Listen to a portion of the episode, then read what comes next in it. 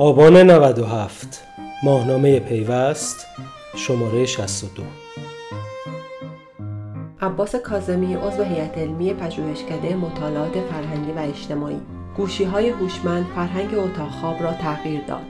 درست است که انسان اشیا را می سازد و تغییر می دهد اما تجربه اجتماعی ما با اشیا نشان می دهد که نیز در جهانی موازی نه تنها خود که جهان ما را نیز متحول می کنند بلوغ مییابند و با این بلوغ معنای زندگی انسان را در جماعت و تنهایی تحت شعا قرار می دهند. داستان سونی واکمن نیز همچون بسیاری دیگر از ابزارهای نوین ارتباطی روایتی چهین تحولخواه و متحول کننده دارد روایتی که اگر ابتدای نخ تسبیحش به اقتدار فردیت و گریز از جمع متصل باشد اما حضور اجتماعیش آغازگر اشکال و مفاهیم تازه ای از جمعگرایی شد که امروز آن نخ تسبیح را با سایر رسانه های نوین ارتباطی و آنچه شبکه های اجتماعی و حتی ارتباطی می‌دانیم گره زده است. عباس کازمی آموزگار مطالعات فرهنگی است و این روزها عضو هیئت علمی پژوهشکده مطالعات فرهنگی و اجتماعی. کازمی که چندی پیش در کتاب امر روزمره در جامعه پسا انقلابی از زندگی اجتماعی اشیا گفته بود با ما در این گفتگو از تحولات و تاثیرات حضور ابزاری می‌گوید که تاریخ نشان داد بیش از یک دستگاه ساده پخش موزیک است. دستگاهی که با خود معانی و تحولات را به همراه میآورد که در جهان امروزی اینستاگرام و توییتر نیز خانش پذیر می شود.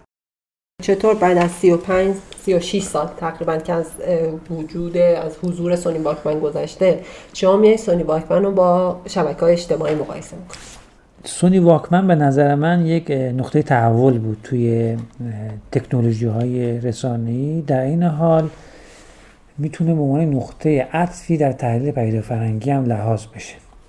از این جد از اونجا به بعد این دهه 90 به بعد ما شاهد سری تحولاتی هستیم که با پدیده جهانی شدن گره می‌خوره. یعنی سونی واکمن خودش یعنی واکمن سونی عنوان شرکت ژاپنی بخشی از پدیده جهانی شدن بود. چطور یک شرکت ژاپنی یک محصول تولید می‌کنه قصد اولیش برای ژاپنیا بود ولی بعد نظرش عوض میشه چون فکر می‌کنه مشتری نداره. برای جمعیت خیلی محدود جامعه امریکایی جوانان طراحی میشه. برای یهو کل جهان رو در بر می‌گیره. یعنی این پدیده جهانی شدن که در دهه 90 بعد مطرح میشه با سونی واکمن سونی به عنوان یکی از تکنولوژی رسانه گره می‌خوره. در از اونجا به بعد ما می‌بینیم همیشه شکل جهانی پیدا می‌کنن از این جهت به نظرم خیلی پدیده مهمیه. از یک لحاظ از بعد دیگه این بعد اون چیزای تکنولوژیش بود. از بعد تحلیل فرهنگی شروع نقطه مرزگذاری قبل از دهه 90 بعد از دهه 90 از بعد از دهه 90 تحلیلگران فرهنگی و اجتماعی به این نتیجه رسیدن که دیگه اون مرزبندی که پیش از این نظر پردازان نظر پردازی فرهنگی از که حوزه عمومی و خصوصی می‌کردن دیگه معنادار نیست. یعنی یه جای حوزه خصوصیه یعنی خونه فضای فراغتی خلوت. و یه جای حوزه عمومی تو خیابون پارک میدون اونجا آدما کارایی می‌کنن که همه افراد در جمع به با هم دیگه در تعاملن در ارتباطن. می‌دونن چه خبره چی میگذره؟ یه جا هم تو خونه است تو خلوت کارهای خیلی خصوصی و شخصی انجام میده. واکمن کاری کرد این مرزبندی رو کنن زیر تصور زیر سوال بود بنابراین کسایی پیدا شدن که به صلاح با اتفون داخل گوششون ببخشید. گوششون چیزهایی گوش می‌کردن که مردم خبر نداشتن. یعنی چیزهایی در فضای عمومی وجود داشت که رخ می‌داد که مردم نمی‌دونستن اون چیزا چیه چه معنایی داره چی گوش داره میشه چه اتفاقی داره میفته بنابراین اولین قواعدی که تنظیم شد در دهه 90 در انگلیس در جای دیگه این بود که مردم حق دارن کجاها حتی از واکمن استفاده کنن نکنن. این سری قواعدی هم تنظیم شده بود که تو آیا مثلا توی مترو تو مترو حالا آیا می‌تونی در کنار یه جمع یه کار شخصی خصوصی بر خود انجام بدی یا از کنار خیابون وقتی میگذری حق داری که همچنان گوشت این باشه چون خط مخاطرات مخاطرات تصادف و چیزایی که الان ما میگیم تو گوشی نمی‌دونم هستیم و حواسشون بیرون نیست اون وقت هم رخ می‌داد. نقطهش این بود که مردم گویا وارد جهانی می‌شدن که اون جهان ناشناخته بود. بیرون منقطع از این جهان واقعی بود و اصطلاح میشه گفت با مواد مخدر و دراگ یه جور رسمتش داد. جایی که توش لذت و عیش و نوش وجود داره از جهان واقعی هم دوره. و ما نمی‌دونیم چیه. به خاطر همین هم خیلی اونو تهدید احساس می‌کنن این کسایی که اخلاق گرا بودن می‌گفتن که یه نوع حراس اخلاقی توی گفتمان های راجع به این رسانه جدید پدید اومد که مردم به کجا دارن میرن؟ ما داریم به کجا میریم؟ چه اتفاقی داره؟ باشه برای شبکه آره. اجتماعی مطرح که ما داریم کجا میریم؟ آره. فر... چه برای سر فرهنگ ما داره رخ میده؟ فرهنگ عمومی داره رخ میده. دیگه مردم اصلا با هم حرف نمی‌زنن. وارد تعامل نمیشن. هر کی تو گوش خودش یه چیزایی داره گوش می‌کنه که دیگری نمی‌دونه دقیقا از اینجا نقطه نقطه اشتراکشون رو دقیقا اونجایی می‌دونید که فضای شخصی آدم ها وارد فضای عمومی میشه. اتفاقی که داره تقریبا تو شبکه اجتماعی میفته بالعکس بالعکس فضای عمومی وارد فضای شخصی, شخصی میشه. دیگه نمیشه گفت شخصی عمومی. بنابراین ما یک جای دیگه توی سخنرانی دیگه از فضای سوم صحبت کردیم. یعنی ادغام فضاها یعنی فضای واقعی فضای مجازی اینم یک بحث تفکیک دیگه. یعنی بعد از اون در واقع انقلابی که در امتزاج فضای خصوصی و عمومی ایجاد شد یه انقلاب دیگه هم توی قرن 21 ایجاد شد. بعد از اون اونم امتزاج فضای واقعی و فضای مجازی. یعنی از یه جایی به بعد دیگه به نتیجه رسیدن که اینا دیگه جدا از هم نیستن. ما دو تا فضا نداریم. یه فضا خیلی هم میگن که همین فضای مجازیه فضای واقعیه. اون تفسیری است که می‌کنیم. ولی دیگه ما نمی‌تونیم بگیم دو تا چیزه یک چیزه یعنی در هم تنیده شدن اینقدر در هم تنیده شدن که نمیشه جدا کردن خب ولی شبکه های اجتماعی مبتنی بر اینترنت هم. یعنی اینطوری وارده. الان جایی که اینترنت باشه شبکه های اجتماعی مفهوم پیدا می‌کنه. کشوری که اینترنتش توسعه یافته تر باشه شبکه اجتماعیش توسعه یافته تره ولی خب واکمن یه چیزی بوده که مبتنی بر اینترنت نبوده مبتنی بر ابزار بوده. خب این فکر نمی این دوتا نقطه افتراقشونه. این اون باز فردیت اون نفره بوده و این وابستگی تو شبکه اجتماعی وابستگی هست ولی اونجا وابستگی نیست. این همون چیزی که به حساب کسایی که در مطالعات فرهنگی کار می‌کردن اون زمان می‌گفتن که این حراس اخلاقی حراس اخلاقی بیخوده که افراد فقط در دنیای کنج و خلوت خودشون بخزن و شما خبر نداشته باشید. یعنی اون نقطه شروع بود که این نگرانی ایجاد کرد. ولی بعدها این تکنولوژی جدید اسمال میدیا به سمتی رفتن که زندگی اجتماعی خودشون رو تولید کردن دیگه. یعنی اون جمع خودشون رو اجتماع خودشون رو اون چیزی که حالا شما ممکنه توی بذاری به اشتراک گذاشتن که قبل از این تکنولوژی مثلا شبکه اجتماعی ایجاد شده بود اون نقطه ای بود که اون از جنبه فردیت محض خارج می‌کرد. در این حال نوعی جمعگرایی متفاوت خودش رو از دنیای سنتی ایجاد کرد. این یعنی الان ما با یک جامعه جدیدی روبرو هستیم که هم فردیت توش هم اجتماع جمعگرایی منتها داره تو فضای مجازی رخ میده. ولی در نقطه شروع اینجور نبود. یعنی وقتی که سونی واکمن اومده بود حق داشتن این نگرانی داشته باشن. که خب هیچ تصوری از اینکه بشه اینا رو به اشتراک گذاشت جز اینکه شما سونی واکمن در اواخر گوشیایی ساخته بود که شما دوتایی بتونستید گوش کنید. یعنی یکی شما یکی اونجا بدونید که اینو حداقل با یه فرد دیگه به اشتراک بذارید.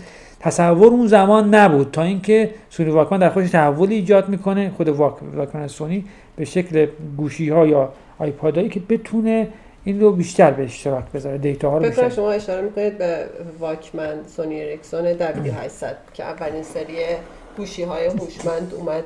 گوشی غیر هوشمند بود که اولین سری بود که مبتنی بر موزیک بود که خاصیتش گوش, گوش کردن به موزیک بود. ولی خب شما الان دارید میگید که این از سونی واکمن شروع شد. اگه ما بخوایم وارد سیر تحول تکنولوژی میشون دهه 90 سال دهه بود که اینترنت داره شکل می‌گیره تقریبا اوایل 2000 اینترنت اوج می‌گیره. دیگه www معنی خودش رو پیدا می‌کنه و وارد میشه. چه تکنولوژی های دیگه می‌تونه به این کمک کنه و به مفهوم الان شبکه های اجتماعی برسه. چون شما یک گذرای اشاری هم کردید به, به اشتراک گذاریه. این اشتراک گذاریه الان مفهوم داره. ولی خب اون موقع چی شد که ما به این به اشتراک گذاریه رسیدیم؟ میگم یکی از نکات این بود که تکنولوژی شما تکنولوژی جدید که میاد در بعد بعد به امر شاید اول برای اون افراد تنها طراحی شده. خب من از این گوشی استفاده کنم. به مرور صنعت و تجارت به سمتی میاد که سود و بازار به, به, به اشتراک گذاری این داده ها جلو میره. خودت هم گفتی اینترنت وقتی اومد ضرورت به اشتراک گذاری معنادار شد. تو قبل از اون خیلی سخت بود. البته خب تکنولوژی مثل بلوتوث یا برخی از small device های خیلی کوچیک که شکل iPod اینا بودن اینا قبل از این شاید مثلا اینجوری جوری می‌شد این اطلاعات رو رد و بدل کرد و شاید این در شروعش اینجوری باشه که چجوری میشه علاقه شخصی رو ما به اشتراک بذاریم. به قول شما جای دیگه گفته بودی گفتی که چطور میشه ما اون selection موسیقیمون رو مثلا بیایم بگید من این selection منه بیا گوش کن تو بیا گوش کن. در همین حد می‌تونیم به اشتراک بذاریم. اون چیزی که مارکس میگه ببینید ما وقتی شرایط مادی تغییر می‌کنه یک تغییر کیفی عظیم ایجاد میشه. ولی یه وقتی هستش که در واقع مناسبات تولید تحت فشار روابط تولید دعوت میشه. مثلا فرض کن تکنولوژی قدیمی دیگه گنجایش مناسبات جای تولید رو دیگه ندارن. حالا اصطلاح به زمان مارکسی من گفتم. یعنی این تکنولوژی که پیش از این فقط با طریق بلوتوث اطلاعات بدل می‌کرد دیگه توان این همه دیتاهای عظیمی که تو جامعه وجود داره رو نداره. بنابراین باید متحول شه به اینترنت وصل که بتونه خودش رو با, با فضای جدید و شرایط جدید سازگار بکنه. خب الان دیگه ولی سونی واکمن که مبتنی بر موزیک بود که یکی از بخش های زندگی اجتماعی یا هویت فردی هر شخص رو می‌سازه یعنی من شما رو می‌تونم بخشی از وجود شما رو با مدل آهنگ هایی که گوش می‌دید بشناسم. شاید پلیلیست شما رو نگاه کنم با پلیلیستی که من گوش می‌کنم متفاوت باشه. همینطوری می‌تونیم تفاوت آدم ها رو بشناسیم. ولی وقتی که اومدیم جلوتر شبکه های اجتماعی شکل گرفتن که بخشیش موزیک بود بخشیش بخش های دیگه از وجوه زندگی افراد رو مشخص می‌کنم مثلا اینستاگرام اومد یا حالا فیسبوک به مفهوم کلیتر و ابتدایی تر شبکه های اجتماعی خیلی مفهوم عامتری از زندگی فردی یک شخص رو نشون داد. اینو شما رو چه جوری به هم گرشون می‌زنی؟ ریفریزش می‌کنی به من یه بار دیگه نیا کن واکمن فقط یک بخشش رو توضیح داد. درسته؟ واکمن فقط اومد یک بخش زندگی خصوصی افراد وارد زندگی عمومی کرد. درسته؟ این چیزی که من برداشت کردم از حرف شما. خب این یه یه بخششه. الان ما یه سری شبکه های اجتماعی داریم که داره همه زندگی افراد رو به آره، اشتراک آره، می‌ذاره. فیسبوک الان مثل خیابونه. حالا این یا مثلا یا آره. بعد البته ما جلوتر با شبکه اجتماعی جزئی تر شده. اینستاگرام یک بخشیه توییتر یک بخشیه. اینجوری توضیح بدیم می‌بینید رسان همه هر چیز دیگه. این رسانه کوچیک وقتی شکل گرفتن مثل هر چیز دیگه ای ابتدا مصرف طبقه بالا داشتن این نخبگان داشت. وقتی طبقه مصرف نخبگان داره این معنی خاص یعنی استفاده خاص توی زندگی داره. شما اینو طراحی کردی برای آدمای خاص مثلا واکمن اول برای جوانا طراحی شده و بعد برای گوش کردن موسیقی طراحی شده. ولی به مرور این واکمن برای حتی بچه ها یعنی اگه تبلیغات واکمن و بازنمایی واکمن مرور کنیم از مثلا دههای قبل 80 90 بعد ببینید چی می‌رسیم که در این 90 واکمن پاپولار شد اما قبلش وجود داشت یعنی برای گروه جوانان بود. ولی وقتی پاپولار شد برای بچه هم شد برای زنان شد برای ورزشکارا هم شد. بنابراین بازنمایی هاش هم متفاوت شد. وقتی پاپولار می شود این ضرورت ایجاد میشه که شیوای متفاوت مصرف پیدا بکنه. ولی تمامی که وقتی حالت نخبگانی داره متفاوت. شبکه اجتماعی هم همین جوریه. وقتی خیلی جنبه نخبه گرایانه داشت مثلا شکل حالا شبکه اجتماعی که میگیم یه شکل خیلی ابتدایی تو فضای مجازی که نمیشه گفت شبکه اجتماعی مثلا وبلاگ رو در نظر بگیریم. خب وبلاگ ها بیشتر متعلق به طبقات تحصیل کرده بودن کسایی که می‌تونستن بنویسن. خب طبیعیه. به فیسبوک که می‌رسیدیم دیگه نوشتن خیلی موضوعیت نداره. خیلی کم بنویسن عکس بذارن گاهی حالا بعدها می‌شد فیلم هم کلیک چیزم گذاشت. به شبکه های اجتماعی یا شبکه های ارتباطی جدیدتر مثل اینستاگرام و مثل تلگرام و واتساپ و اینا میریم دیگه تعامله یعنی زندگی معنا پیدا می‌کنه. دیگه عامه پسند میشه. یعنی کل جامعه درگیرش میشه. وقتی کل جامعه درگیرش میشه یعنی متریالیتی یعنی مادیت شبکه اجتماعی تغییر می‌کنه. دیگه نمی‌تونه بگه من فقط یه استفاده دارم. درست اونی که تعیین می‌کنه. یعنی اون اونی که تعیین می‌کنه دیگه چه جوری بشه جلو بره؟ یعنی نیازهای مردم هست که جلو میره. و سازندگانش متناسب با همین. شما اگر تحول اینستاگرام رو دنبال بکنی از اول و بعد زیرش چه امکاناتی توش گذاشت و بعد ادغامش با شبکه هایش میشه توییتر و با فیسبوک اینا چجوری به هم وصل شدن. شما این اطلاعات چجوری می‌تونید به هم لینک کنی بین شبکه ها این نیازهایی بود که توی تو جامعه رخ داده بود. یا یا با تو اینستاگرام اگر می‌خوای بری برای اینکه مردمی تر شده یعنی از یک رسانه یک طرفه که تو فقط خودتو نمایش بدی یا کامنت دریافت کنی یک رسانه شده که تقریبا بتونی تعامل مشترکی با آدما داشته باشی. اینجوری می‌تونم بگم بهتون که به میزانی که این رسانه های جدید مردم رو تغییر دادن زندگیشون رو تغییر دادن مردم هم این تکنولوژی رو عوض کردن. اینکه چجوری به چه سمتی این تکنولوژی بره.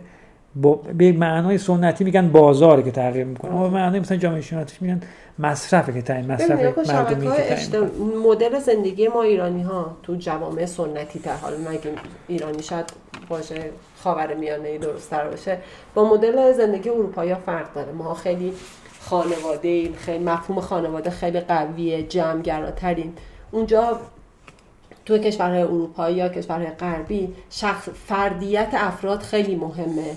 که توی اینجا مهم نیست یا چندان. تازگی ها داره شکل می‌گیره فردیت مفهوم پیدا می‌کنه. وقت استفاده از شبکه های اجتماعی تو ایران مخصوصا بگم پیام رسان ها اونهایی که فیلتر نیستن یا کمتر فیلتر شدن اونا باز مفهومش تغییر کرده. مثلا ما تو تلگرام مفهوم خانواده جمعگرا بودن مفهوم پیدا کرد. گروه های خانوادگی همه دارن. سه تا چهار تا گروه خانوادگی داره ولی این اون چیزی که شما میگی که مفهوم فردگرایی تو شبکه های اجتماعی تقویت میشه ولی اینجا تو این توی این یعنی نه تقویت نشده. تو ایران لاغن مفهوم جمعگرایی مفهوم خانواده تقویت شده. آره برگردیم به واکمن.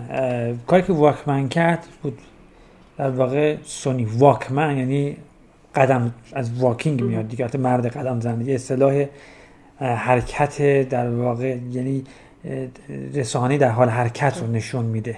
از این جهت گفتم یه شیوه اشتراک میشه بین شبکه اجتماعی و این برقرار کرد.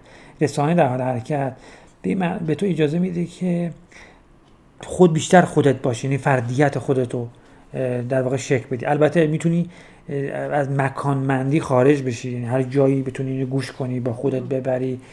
در خلوتت باشی تو خودت باشی در حالی که قدم می‌زنی. قدم زدن جنبه اصراری اینجا پیدا می‌کنه دیگه. برای این نشون میده خیلی مهم بوده. پیش از این رسانه‌ای بودن که اینجا اینجوری می‌خوام جوابم پیش این رسانه‌ای بودن که تو جمع با یه جایی باید گوش می‌کردی. مثلا تلویزیون تو مرکز خونه هست همه اعضای خانواده جمع می‌شدن با هم تماشا می‌کردن. رادیو همینجور یه جای جمعی بود تو اداره بود یا توی خونه بود. ویدیو همینجور تکنولوژی جدید ویدیو به همین و تکنولوژی دیگه که اینا مستلزم بودن که بیشتر توی نشستن و زندگی جمعی یعنی گویا نشستن با زندگی جمعی گره خورده. و تو میش میشینی توی جمعی دوره شکل می‌گیرن ولی وقتی که حرکت می‌کنی یعنی تو فقط آزاد نیستی که حرکت کنی و گوش کنی و مصرف کنی نه معنایش این حرکت مصرف فردیت هم هست. پس این رسانه چه بخوایم چه نخوایم فردیت رو تقویت می‌کنن. اما از یه جامعه به جامعه دیگه فرق می‌کنه دیگه نه؟ مثلا توی جامعه امریکایی این امکان میده که مثلا بچه واکمن خودش رو داشته باشه در اون زمان جوون مال خودش داشته باشه پدرم مال خودش داشته باشه هر کی تنها چیزی که علاقه داره گوش کنه. هر کی به دنبال علاقه خودش بره. امروز هم شبکه اجتماعی تقریبا همین جوریه. هر کی دنبال علاقه خودش میره. به این معنا فردیت شکل گرفت. هر کی به دنبال علاقه خودش میره هر کی صفات شخصی خودش, خودش داره, داره following خودش داره. آره و خودش مستقلا درگیر تعامل میشه. یعنی شیوه تعامل هم فرق می‌کنه. و یه زن مثلا 50 ساله و یه دختر 20 ساله تعاملش با آدمهاش فرق می‌کنه. اجتماعی که شکل داده فرق می‌کنه. به این معنا درسته واکمن می‌گفتیم فردیت برای اینکه یک مصرفش کاملا شخصی داشت. اما شبکه اجتماعی که امروز اون مصرف کاملا شخصی رو ندارن یعنی شما تو اجتماع خودت هستی. بالاخره اگر اگر یه کانال تلگرامی داری یه گروه جزو یه گروهی هستی یا یه صفحه اینستاگرامی داری توی جمعی هستی که اونا رو هر روز می‌بینی باشون حرف می‌زنی کامنت های تو یعنی شما کامنت میدن شما کامنت میدی reply می‌کنی share می‌کنی forward می‌کنی همه این کارا رو انجام میدین یعنی ما کارهایی که الان می‌کنیم زبان واژگانی که الان من گفتم این واژگان توی مثلا دهه 60 70 میلادیش معنادار نبود. یعنی یعنی چی؟ کامنت دریافت کنی reply دریافت کنی share بکنی forward بکنی reply بکنید همه اینا لایک لایک بکنید follow بکنی follower داشته باشی. هم اینا concept هایی که یعنی واقع شبکه اجتماعی با اینها معنا پیدا کرد. این یعنی که اساسا فردیت به معنی که تو دهه 90 فهم شد با کمک mass media می‌گفتن فردیت تقویت می‌کنه. دیگه اون دنیا رو باید بذاریم کنار اون تصور رو باید بذاریم کنار. همین concept که بهت گفتم یعنی که من با جمع دارم وارد تعامل میشم. یعنی اون تصور بسیار بدبینانه به رسانه های جدید باید کنار گذاشته باشه. که در کنار این فکر کنم می‌خواستی بگی که شبکه های اجتماعی مثل هر رسانه تکنولوژی دیگه یا اشیاء دیگه از یه جامعه به جامعه دیگه متفاوت, متفاوت. هستن. یه جور متفاوت مصرف میشن. مثلا فرض کنید که موبایل توی اجتماعی که زندگی کارگری داره می‌تونه مبتنی باشه بر یک نوع حمایت عاطفی مالی. تو برخی از جوامع اینجوریه. یه پشتوانی محسوب میشه که من هر وقت نیاز داشتیم با هم با هم دیگه هستیم. اما همین موبایل مثلا برای بین جوانان تا متوسط یک رسانه کاملا خصوصی شخصیه که من با اون کسی که دوست دارم در ارتباط قرار بگیرم. البته این موبایل برمیگرده به دو دهه بیش 15 سال پیش فکر می‌کنم که یک رسانه کاملا خصوصی تر بود. یعنی من فقط یه تکس میفرستادم یا زنگ می‌زدم. و به این معنا ما وابستگی به موبایل اینقدر زیاد نبود. ولی امروزه در واقع شکل مصرفش بر زمینه متفاوت فرق می‌کنه. مثلا در فنندج شهرهای کورنشین موبایل هنوز یک رسانه کاملا جمعی و خانوادگیه. یعنی اینطور نیست که کسی سر وقت موبایل دیگه نره. یعنی موبایل ها همه با هر کی می‌تونه سر وقت موبایل دیگه بره صفحاتشو چک کنه اسمس رو چک کنه. وقتی داره اسمس می‌خونه همه نگاه کنن با هم دیگه. متروهای تهران خب, خب متروهای تهران یه دزدکیه. شاید دزدکی نگاه بکنن ولی اونجا مثل خانوادگی و دوستان راحت موبایل همدیگه رو چک می‌کنن نگاه می‌کنن. نه چک کردن از بابت اینکه ببینن مثلا چی میگن امروزه بگیم چیز کردن. یه جوری نظارت داشته باشن. نه بود نظارت نیست. این بود که موبایل چیز عمومیه دیگه. من بر من جالب ببینم اونجا چه خبره. نه تو چیز خصوصی نداری. یعنی حریم خصوصی نداری. پس این مال یک جایی مثل سنندجه. تو تهران که وارد میشیم این حریم خصوصی شکل دیگه خودش نشون میده. یعنی چی می‌دونم حتی چی می‌دونم بچه های کوچیک هم چی میگم یک قفل می‌ذارن یک رمز می‌ذارن روی موبایلشون هر کی سر وقت بالای موبایلشون نره. پس, پس من می‌خوام بگم که درسته یه social life خودش اینجا داره. شاید تو دهه مثلا هفتاد را اگه بودیم موبایل و تلفن ثابت بهتر می‌تونستیم بگیم. چقدر این فردیت شکل داده بود. با این با فرهنگ اتاق خواب گره خورد. اتاق خواب یعنی که اتفاقا توی ده 70 60 70 به بعد بیشتر فرهنگ اتاق خواب معنا پیدا می‌کنه. معماری مثلا خانه ما از دهه مثلا 40 50 که به سمت آپارتمان سازی پیش میره مثلا از دهه 50 به بعد خونه ویلایی کم میشه فرهنگ اتاق یک معنای متفاوت تبدیل عرصه خصوصی میشه. قبل از این در خونه های سنتی ما اتاق خواب چیز عمومی مشترک بود یعنی سه تا اتاق خواب چهار تا اتاق خواب شاید بیشتر داشتیم تو خونه. اما معناش این نبود اتاق خواب فقط مال توی تون تو باد تو می‌تونی توش باشی. نه هر کی می‌تونه اتاق خواب بعد همه به هم در داشتن. می‌تونستن برن. ولی اتاق خواب زندگی آپارتمانی ایجاد شد.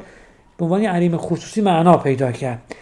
این اتاق خواب با تلفن ثابت اینجوری گره خورده دیگه. یعنی بعدم تلفن شخصی داشتن تو خونهشون بعضی بچه‌ها بعدم گوشای سیار که اومده بود این گوشای سیار تو اتاقشون می‌رفتن صحبت می‌کردن. خصوصا زندگی دختران با اتاق خواب گره خورده بود. زندگی پسران با کوشه گره خورده بود. اینا برای فرهنگی اینجا معنادار می‌شد.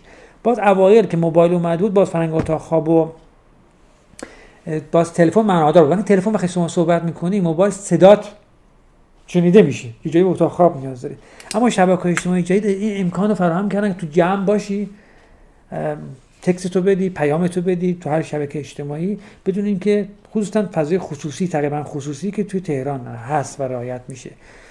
کسی هم کاری نشوشه تو گوشی چه خبر خب گوشی هوشمند چه اتفاقی افتاد؟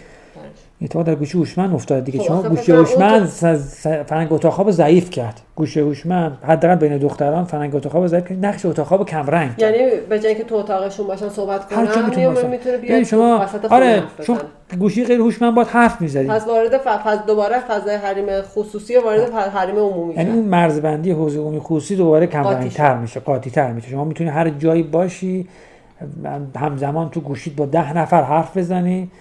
ولی دیگران متوجه نشن که داری چی میگی و در واقع راجع چه چیزی صحبت می‌کنی. حالا یه سوال دیگه. این این اتفاقی که داره میفته اتفاق رو به مثبتیه؟ ببین حداقل من نمی‌تونم بگم مثبت یا منفی چون پیدای فرهنگی رو ما حداقل نه مثبت ببینیم نه منفی ببینیم. فکر می‌کنیم پیدای فرهنگی هم جنبه های مثبت داره هم جنبه های منفی داره. وقتی که موبایل اومد آیا جنبه مثبتش بیشتر بود یا منفیش بیشتر بود؟ هر دو تو وجه وجه داشت. همچنین که تلفن ثابت این وجه داشت قبلش تلگراف این وجه داشت قبلش نامه های پستی مشکلات داشت. یعنی اینطور نیست که بگیم که مثلا این تکنولوژی ها فقط جنبه های مثبت دارن. جنبه مثبت خیلی زیادی دارن. اما به هم می‌دونم که شما حریم خصوصی پنهان و لاگه به لاگه داری این خودش پیچیده می‌کنه زندگی رو دیگه. من فکر می‌کنم عمر نشه به زندگی. حالا شما فقط بریم سراغ اینستاگرام اینستاگرام و فقط بریم سراغ پیده لایک کردن. ببین چقدر پیچیده می‌کنه زندگی رو مناسبات رو. شما وقتی با یکی رو در رو حرف می‌زنی سوء تفاهم کمتر میشه. عمدتا گفته میشه در جامعه شناسی. گفتگوی رو در رو تفاهم سوء تفاهم کمتر می‌کنه. امکان اصلا مصالحه هم بیشتر می‌کنه. ولی کاری که شبکه اجتماعی می‌کنه که اینکه گفتگو رو در رو حذف می‌کنه. اصلا وجود نداره گفتگو در رو. و سوء تفاهم ها کلا بیشتر میشه. شما لایک می‌کنی اما این لایک کردن گاهی از عصبانیت ممکنه باشه. گاهی اثر ناچاری می‌تونه باشه. گاهی فقط میگی من دیدمت که اونجا رفتی به من خبر آره. ندادی. گاهی معنی این که منم علاقمندم به تو. معانی متفاوت داره و اینقدر این پیچیده می‌کنه ذهن انسان جدید رو باید خیلی پیچیده تر بشه. یعنی یه زمانی می‌گفتن ذهن انسان شهری پیچیده است ذهن انسان روستایی خیلی ساده است. وقتی تو شهر میاد باید خیلی با خودش کار کنه پیچیده بشه. الان ذهن انسان شهری خیلی عقب مانده است نسبت به ذهن انسان شهری مجازی یعنی تو فضای شبکه اجتماعی. این طرف تو شهر می‌کنه زندگی کنه. اما این پیچیدگیایی که الان من میگم و فقط راجبه لایک مثال زدیم و در واقع نفهمه چه معانی متفاوتی داره که تو اینجا لایک کردی حتی لایک نکردی. چون لایک نکردن هم بنزه لایک کردن باز همونقدر پیچیدگی داره که فرد فرد به خودش فکر کنه این که من لایک نکرد ولی حالا مثلا دیپ نوی چه معنایی می‌تونه داشته باشه. این کلا ذهنیتی انسان جدید رو پیچیده‌تر می‌کنه دنیا رو بیشتر. خب جنبه های مثبت. شبکه اجتماعی آدم ها رو تنها تر می‌کنه یا گو اجتماعی تر می‌کنه؟ به نظر من به نظر من شخص نظر شخصی من اجتماعی تر خب؟ ولی می‌دونم نظریات زیاد وجود داره که میگن میگن ما توی جمعیم ولی تنهاییم. نظریات مختلف وجود داره که ما من میگم این نظر بدبینانه همیشه بوده. مثلا رایزمن تو دهه 40 50 میلادی بوده. قرن 20 که اصلا گفت زندگی شهری آدما رو تنها تر کرده. آدما تو خیابون جمعن. بدنها خیلی به هم نزدیکن اما ذهنها و روانها به هم دورن. کلا جامعه شهری یه سنتش بر بدبینی این که تو شهر پیوندها از بین رفته ارتباطات کم رنگ شده آدم دیگه هم دیگه رو نمی‌شناسن به هم نزدیکن ولی از هم دورن. منطقش این بود. همه منطق راجع به همین شبکه اجتماعی می‌تونیم بگیم. آدما چقدر به هم نزدیکن؟ توی اتاق کنار هم نشستن که دو گوشی خودش. اما ما قافل از اینیم که آدما وقتی تو گوشی خودشن تو جمعن. بیرون نیستن. داره با یکی حرف می‌زنه با یکی تعامل می‌کنه. یه آدم واقعی اونور یا یه جمع واقعی اونور یا جلسه واقعی اونجا داره یا داره سخنرانی می‌کنه یا داره چی می‌دونم یه پیامی میدی که چی می‌دونم 50 هزار نفر توی کانال تلگرامیش یا اینستاگرامش دارن گوش می‌کنن. پس اینکه آدم ها تنها تر شدن میگم نه. آدم ها معنای تنهایی معنای سنتیش بله. آدم ها یک معنای سنتی کلاسیکش میگیم تنها شدن. اما که بودن کنار دیگری معنای جدید پیدا می‌کنه. من کلا اعتقاد دارم که جامعه همیشه راه خودش رو برای تداوم برای با هم بودن پیدا می‌کنه. منتها چون شکل با هم بودن عوض میشه آدمایی که نگرش سنتی دارن فکر می‌کنن که جامعه ضعیف شده دچار فرسایش شده. ممنون.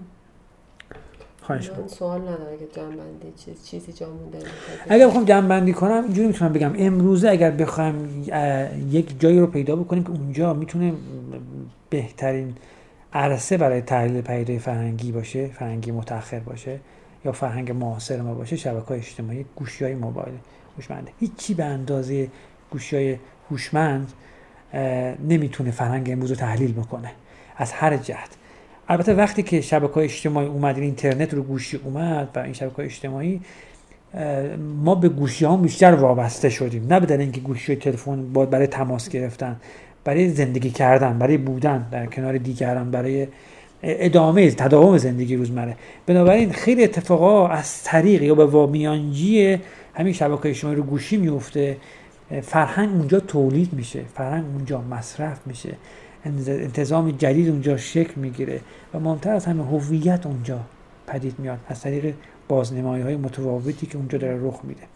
زندگی شاید دو بار رخ بده. یه بار در عرصه‌ای که ما اصطلاحا میگیم عرصه واقعی. یه بار در عرصه‌ای که تو شبکه های اجتماعی ایجاد میشه. گویا زندگی دو بار تکرار میشه یا بالعکس. یه بار در اونجا رخ میده و دوباره خودش رو اینجا خودش رو نشون میده. ما این امکان پیدا کردیم که توی یک جهانی زندگی کنیم جهان معاصر زندگی کنیم که کلا گره خورده با شیوی از تعامل که مبتنی بر فضای مجازی و شبکه های تعاملی. بنابراین خیلی از پدیده ها رو امروزه می شود در خلال یا به میانجی شبکه های اجتماعی توضیح داد. تمام مفاهیم جامعه شناسی باید بازنگری بشه. فراج بحران هویت شکاف نسلی چه می‌دونم اعتماد اجتماعی همین مفاهیمی که جامعه شناسی مطرح می‌کنه تو نگاه سنتی امروز شبکه اجتماعی از نو باید صورت بندی جدید بشه از نو خودشو تعریف بکنه. حتی گروه های مرجع که تو جامعه شناسی یک چپتر مهم هست رفرنس گروپ ها که دائما به شکل کلاسیک می‌گفتن گروه های مرجع مثلا روشنفکران مثلا بازیگران سینما نمی‌دونم گروه های خیلی سنتی استادای دانشگاه. اصلا این گروه مرجع گویا دارن عقب میرن نه اینکه حذف میشن. یه گروه مرجع جدیدی تو فضای مجازی ایجاد میشن که چکاور اگر گروه مرجع سنتی خودشون وارد این دنیا نکنن عقب میمونن. این اونا باید بیان دنبال این دنیا بجن که تردش کنن بگن اون چیزی جالبی نیست مبتزل این عرصه. کسی که اینجا مرجع میشن مبتزله اگر واقعا بر اون نمورده فتوای من نماز کنید میشه دیگه. کسی واقعا وارد این جهان نشه به نظر من دیگه تا حداقل تا یه دهه دیگه کلا مرده است مرده مطلق